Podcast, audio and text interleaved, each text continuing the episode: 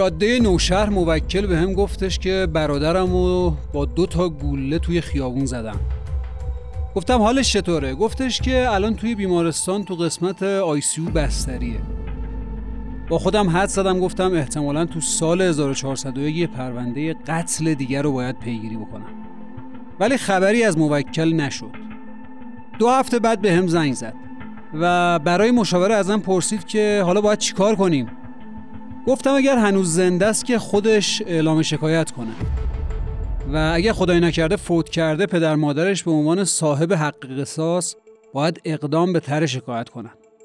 تا دو ماه دیگه ازش خبری نبود و من گفتم احتمالا موضوع ختم به خیر شده. یادم توی دفترچه خاطراتم نوشتم برادر موکلم فلانی رو با تیر زدن. برای اینکه بمونه توی ذهن خودم که ممکنه یه پرونده قتل دیگه داشته باشم. دو ماه بعد دوباره به هم زنگ زد. گفتم حال داداشت چطوره؟ خوب شد؟ گفتش که آره خوب شده بود ولی دیروز دوباره دو تا گوله دیگه توی سرش زدم. فهمیدم ماجرا خیلی جدیتر از این چیزیه که من فکر می‌کردم. سلام. من سید محمد صادقی وکیل دعاوی کیفری و پرونده ای هستم که داستانش رو میشنوید. داستانی که توی روزنامه ها منتشر شد و من نمی‌دونم چطور اطلاعات پرونده از سوی آگاهی مرکز به خبرگزارا نفوذ کرده بود.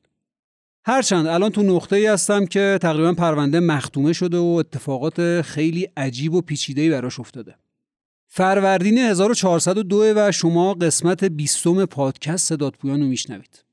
قسمت 20 پادکست دادپویان جان سخت موکل خودش خیلی اطلاعاتی در مورد اتفاقاتی که براش افتاده نمیده. علتش هم هنوز ما نفهمیدیم. یا احتیاطایی که خودش می‌کنه یا اینکه علایق و سلایقی که ممکنه برای خودش داشته باشه. ما ازش بیخبریم.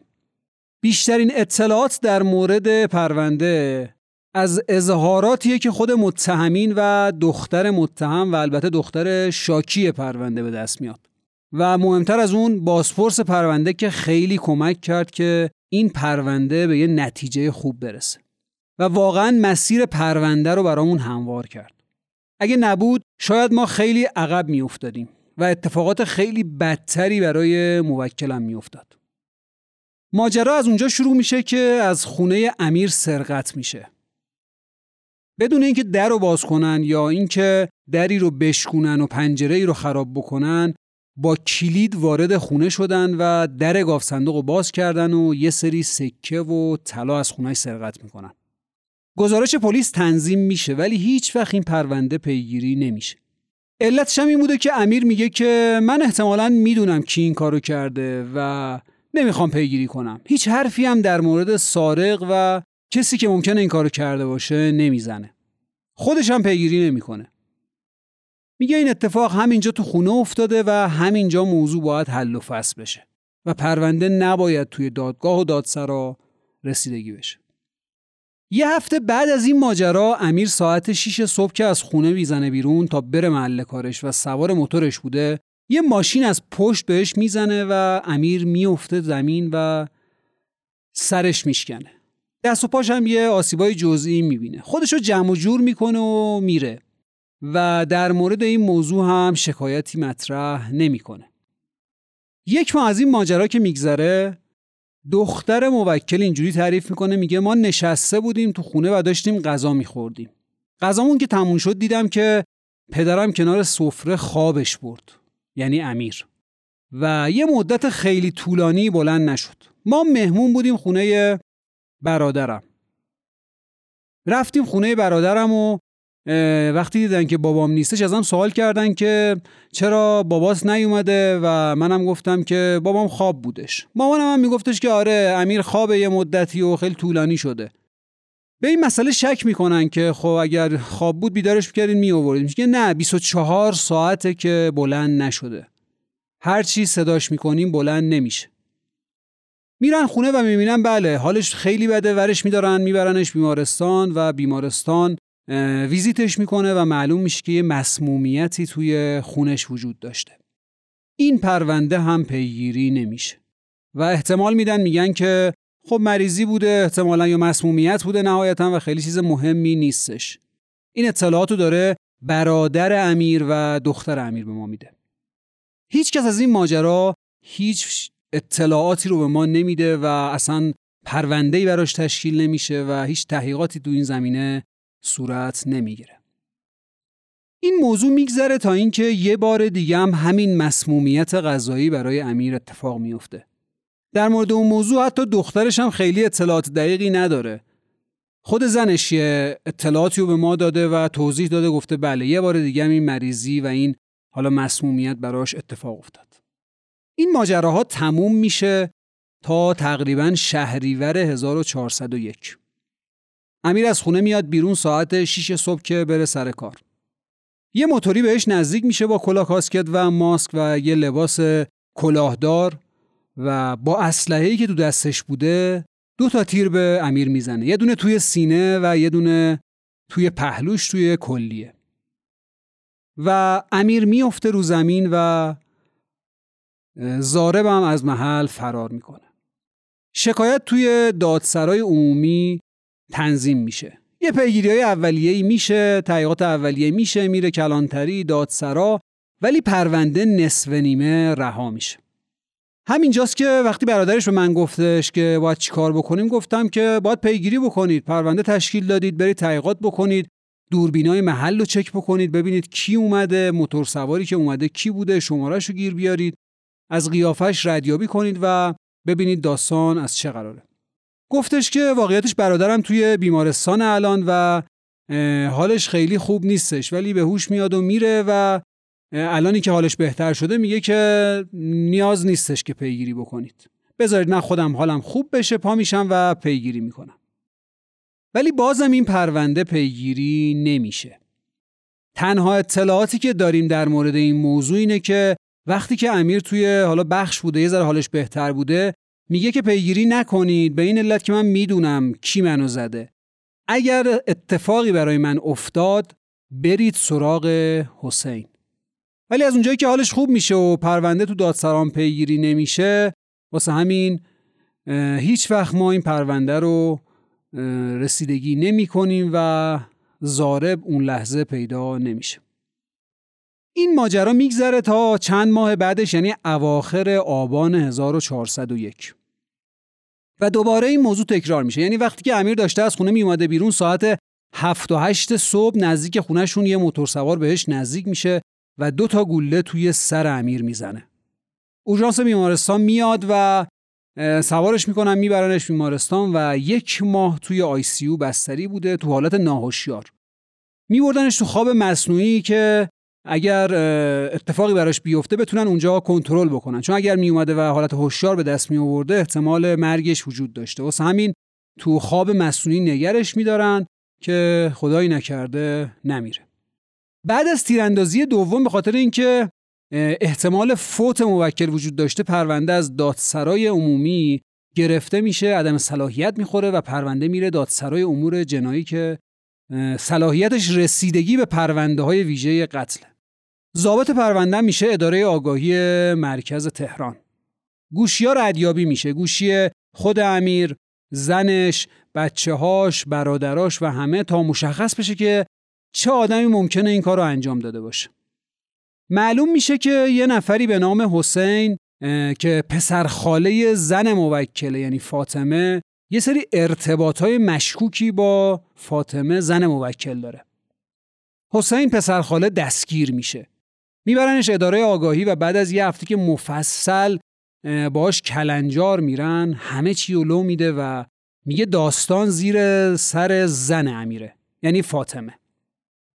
زن امیر توی خونه پدرش که بالای خونه خودشون بوده دستگیر میشه و میبرنش اداره آگاهی. شروع به تحقیقات می‌کنن. فاطمه بدون هیچ حاشیه‌ای شروع می‌کنه تک تک داستانا رو تعریف کردن و وقتی که با حسین مواجهه حضوری می‌ذارن همه ماجرا رو تعریف می‌کنه.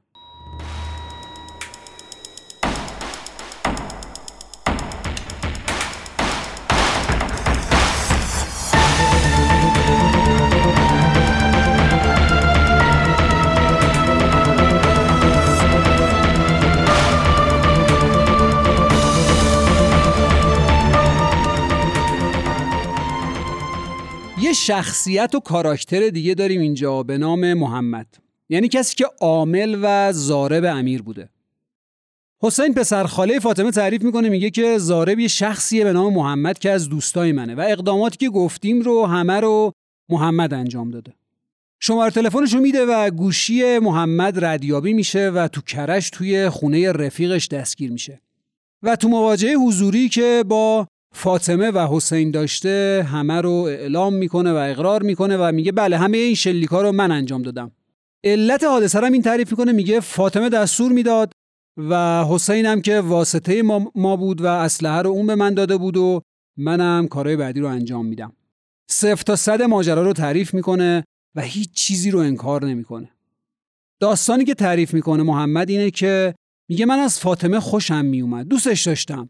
به هم پیشنهاد ازدواج داده بود. واسه همین هرچی می‌گفت من قبول می‌کردم.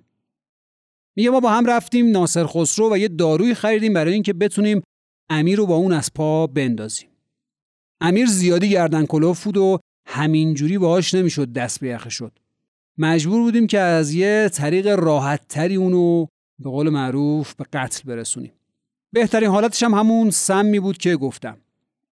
میگه من تو سم دادن به امیر هیچ نقشی نداشتم. فقط با فاطمه رفتم خرید و کمکش کردم. ولی بعدا که به فاطمه گفتم که امیر مرد یا نه گفت نه نمرده. باید اونو بزنیمش. سعی کرده بودم که اونو با ماشین زیر بکنم. ولی خب با ماشین زدم بهش ولی موتورش افتاد توی جوب و خودش هم افتاد. دست و پاش فکر می‌کنم شکست ولی نمرد. واسه همین فاطمه اومد پیشم و گفتش که باید یه راه دیگه پیدا بکنیم. اینجوری نمیشه. باید با اسلحه بکشیمش. موضوع به حسین که رفیقم بود گفتم و حسین رفت برای من یه اسلحه کمری گرفت و داد به من. بار اول گفت من تو شهری ماه بود. با دو تا گوله زدم توی سینش و فرار کردم. حسین هم اونور خیابون واسطاده بود و تماشا می‌کرد تا بتونه گزارش کار رو به فاطمه بده که امیر مرده یا نه. که بعدا البته متوجه شدیم که امیر نمرده. حسین واسطه ماجرا این وسط چیکار می‌کنه؟ ماجرای حسینیه که پسر خاله فاطمه است و فاطمه بهش پیشنهاد ازدواج داده. یه سری حرفای دیگه هم این وسط زده شده توسط فاطمه توی اداره آگاهی که واقعا نمیشه اینجا گفت چون انتهای داستان جور دیگه قرار تموم بشه. نهایتا حسین هم ماجرای محمد رو تایید می‌کنه میگه ما رفتیم ناصر خسرو و سم خریدیم. فاطمه دو بار بهش سم داد ولی نتونستیم امیر رو بکشیم. واسه همین من رفتم کرمانشاه. یه اسلحه کمری خریدم و اونو تحویل محمد دادم. شهری ور بود. بهش شلیک کرد. منم واسطه بودم داشتم می‌دیدم که ببینم امیر میمیره یا نه. رفت بیمارستان. یه دو سه ماهی فکر می‌کنم گذشت که دوباره امیر سر پا شد و ما دوباره با فاطمه نشستیم و گفتیم که چیکار کنیم؟ با اسلحه هم زدیم ولی نشد. فاطمه گفت دوباره باید این کار رو انجام بدیم. با اون اسلحه‌ای که اول زده بودیم نمی‌شد دوباره این کار رو انجام داد. چون احتمال داشت که حالا گوله هایی که زدیم مرمیا و اینها ردیابی بشه و معلوم بشه اسلحه توسط کی و کجا خریداری شده. واسه من دوباره رفتم و یه اسلحه رو از توی تهران خریدم. اسلحه رو دادم محمد و محمد آبان ماه دوباره به امیر حمله کرد و دو تا گوله توی سر امیر زد. گفتیم دیگه کارش تمومه. وقتی که اورژانس اومد منم داشتم اونجا می‌دیدم داستانو. اورژانس اومد و امیر رو برد بیمارستان. تا یه ماهی ازش خبر نداشتم که اومدن سراغم و بازداشتم کردن. حالا فهمیدم که امیر زنده است هنوز. فاطمه هم سم دادن رو گردن می‌گیره. میگه آره با حسین و محمد رفتیم سم و خریدیم و یه بار بهش سم دادم ولی دفعه دوم قبول نمی‌کنم و زیرش می‌زنه. ولی از خانوادهش که تحقیق میشه خصوصا از برادرای امیر و دخترش مشخصه که دو بار امیر به حالت مسمومیت رفته بیمارستان و مسمومیتش هم خیلی طولانی بوده. برادرش و دخترش این دوبار رو تایید می‌کنن. فاطمه میگه که بعد اینکه نتونستیم امیر رو بکشیم من به حسین گفتم که باید یه بار با ماشین بهش زدیم نشده سم دادیم نشده. کاری که باید بکنیم اینه که با اسلحه بکشیمش. یه مقداری پول به حسین پسر خالم دادم که بره اسلحه بخری یه مقداری هم که طلا از خونه برده بودن.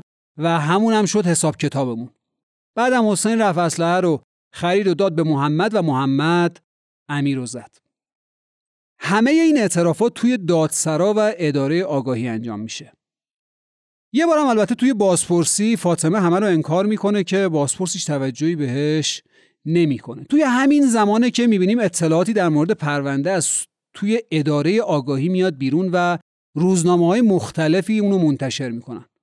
به شعبه دادسرام اعلام می‌کنیم ولی خب شعبه کاری از دستش بر نمیاد و خیلی هم مسئولیتی در مورد این موضوع نداره و اطلاعات اگر خیلی محرمانه باشه می‌تونه دستور عدم دسترسی یا هر دستور دیگه با این عنوان بده. ولی می‌دونیم که متاسفانه رسانه ها با نفوذی که توی خیلی از جاها دارن و تحقیقاتی که می‌کنن خیلی نمیشه جلوشون رو گرفت. متهمین پروندهمون بازداشت موقت میشن. محمد به عنوان زارب بازداشت موقت میشه و حسین و فاطمه با قرار وسیقه بازداشت میشن. چون وسیقه نداشتن که تامین بکنن. واسه همین بازداشت میمونن. ولی به خاطر اینکه ممکن بوده امیر فوت بکنه بازپرس خیلی مصر که محمد باید حتما بازداشت باشه تا تعیین تکلیفش در مورد وضعیت جسمانی امیر. امیر رو توی بیمارستان توی قسمت آیسیو بستری کردن و تو خواب مصنوعی نگرش داشتن. گاهن سطح هوشیاریش میاد بالا و بعضی مقام میره پایین. هنوز ما نمی‌دونیم چه اتفاقی می‌خواد بیفته. بازپرس هم این مدام اینو از ما چک می‌کنه که آیا زنده است امیر یا نه. که اگر خدای نکرده فوت کرد داستان عوض بشه و مدل پرونده رو تغییر بده و دستور بده در مورد موضوع قتل عمد. نهایتا دستور میده به پزشکی قانونی که وضعیت امیر بررسی بشه و گزارش به بازپرس اعلام بشه. دستور دیگه بازپرس اینه که دخترش به عنوان شاهد وقایع زندگی بیاد و توضیحات بده. منم با دخترش صحبت می‌کنم دستشو می‌گیرم می‌برم پیش بازپرس و برای بازپرس ماجرای زندگیشون رو تعریف می‌کنه چیزی که دخترش تعریف می‌کنه اینه که میگه خیلی اختلاف شدیدی بین پدر و مادرم نبود. اصلا ما حدس نمی‌زدیم که مادرم طراح چنین ماجرایی باشه. این داستان رو داره یه دختر 14 15 ساله تعریف می‌کنه. حرف از عدم اختلاف می‌زنه ولی من اون صحنه رو یادم نمیره. توی شعبه بازپرسی دادسرای امور جنایی نشسته بودم کنار دختر و بازپرس بهش برگه میده که دختر اظهاراتش رو بنویسه. حدود 7 تا برگه این دختر نوشت. منم داشتم میخوندم. چیزی که من دیدم از هم پاشیدگی خانواده این دختر بود. اختلافایی که وجود داشت و اینکه دختر نوشته بود پدرم از مادرم انقدر عصبانی می‌شد که یه بار چاقو برداشت و گفت من خودمو می‌کشم. و این یعنی فروپاشی خانوادگی. این اسمش اختلاف ساده نیست. حالا تو نگاه این دختر نوجوان میشه یه اختلاف ساده ولی تو نگاه منی که با جامعه و خانواده در ارتباطم می‌فهمم که این یعنی از بین رفتن خانواده. خلاصه بازپرس سوالای مفصلی از دختر می‌کنه و تقریبا تحقیقاتش کامل میشه. فقط یه نکته میمونه. و یه نقطه عطف توی این پرونده که هیچ کس بهش دقت نکرده و هیچ کس هم در موردش صحبت نکرده و من اونجا بازپرس رو از این ماجرا مطلع می‌کنم. به بازپرس میگم که در مورد تهدید جلوی مدرسه این دختر از متهم تحقیق نشده. بازپرس هم قبول می‌کنه که تحقیق کنه. به من میگه که دختر بیرون باشه تا من محمد رو دستور بدم بیارنش بالا از بازداشتگاه تا اینکه ببینی آیا محمد تهدید کرده دختر رو یا نه. منم دختر رو برمیدارم می‌برم بیرون شعبه بازپرسی دورتر نگهش میدارم و منتظر میشم که محمد بیاد. نیم ساعتی معطل میشیم تا اینکه محمد رو با لباس راه راه آبی از زندان به شعبه بازپرسی منتقل می‌کنم.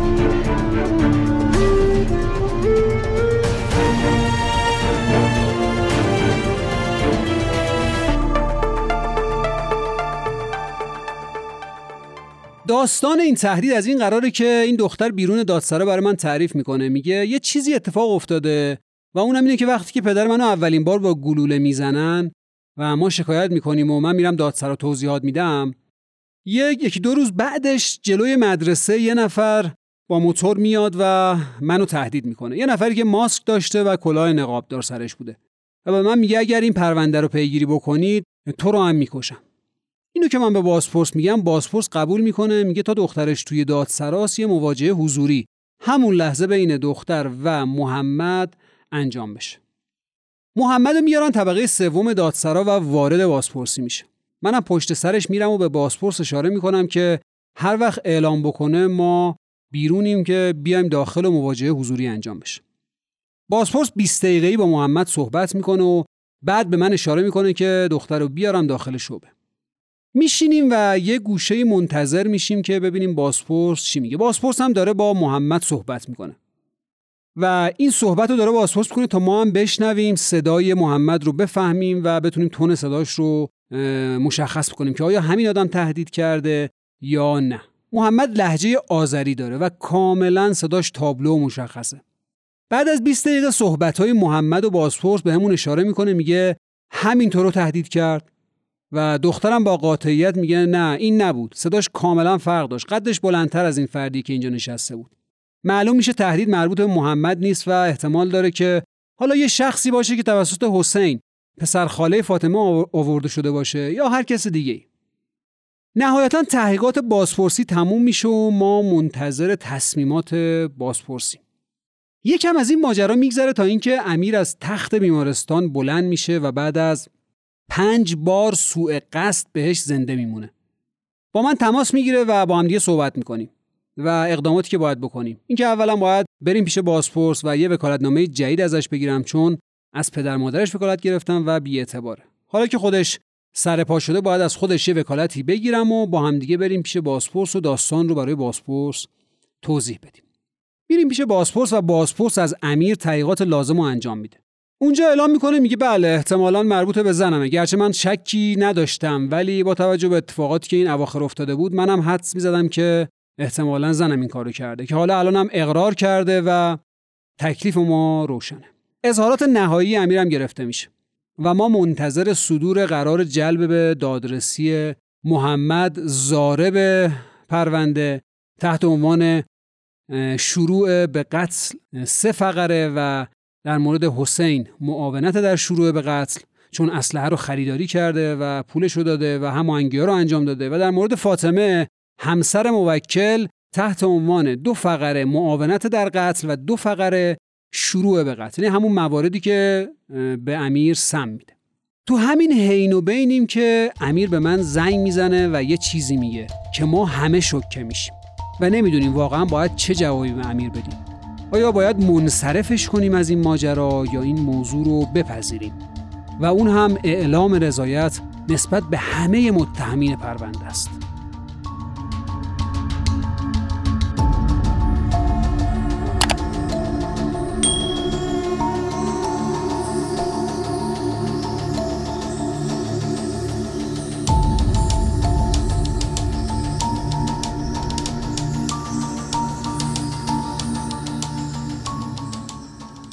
یکی دو هفته امیر رو معطل نگر داشتم تا اینکه یه وقتی رضایتی اعلام نکنه.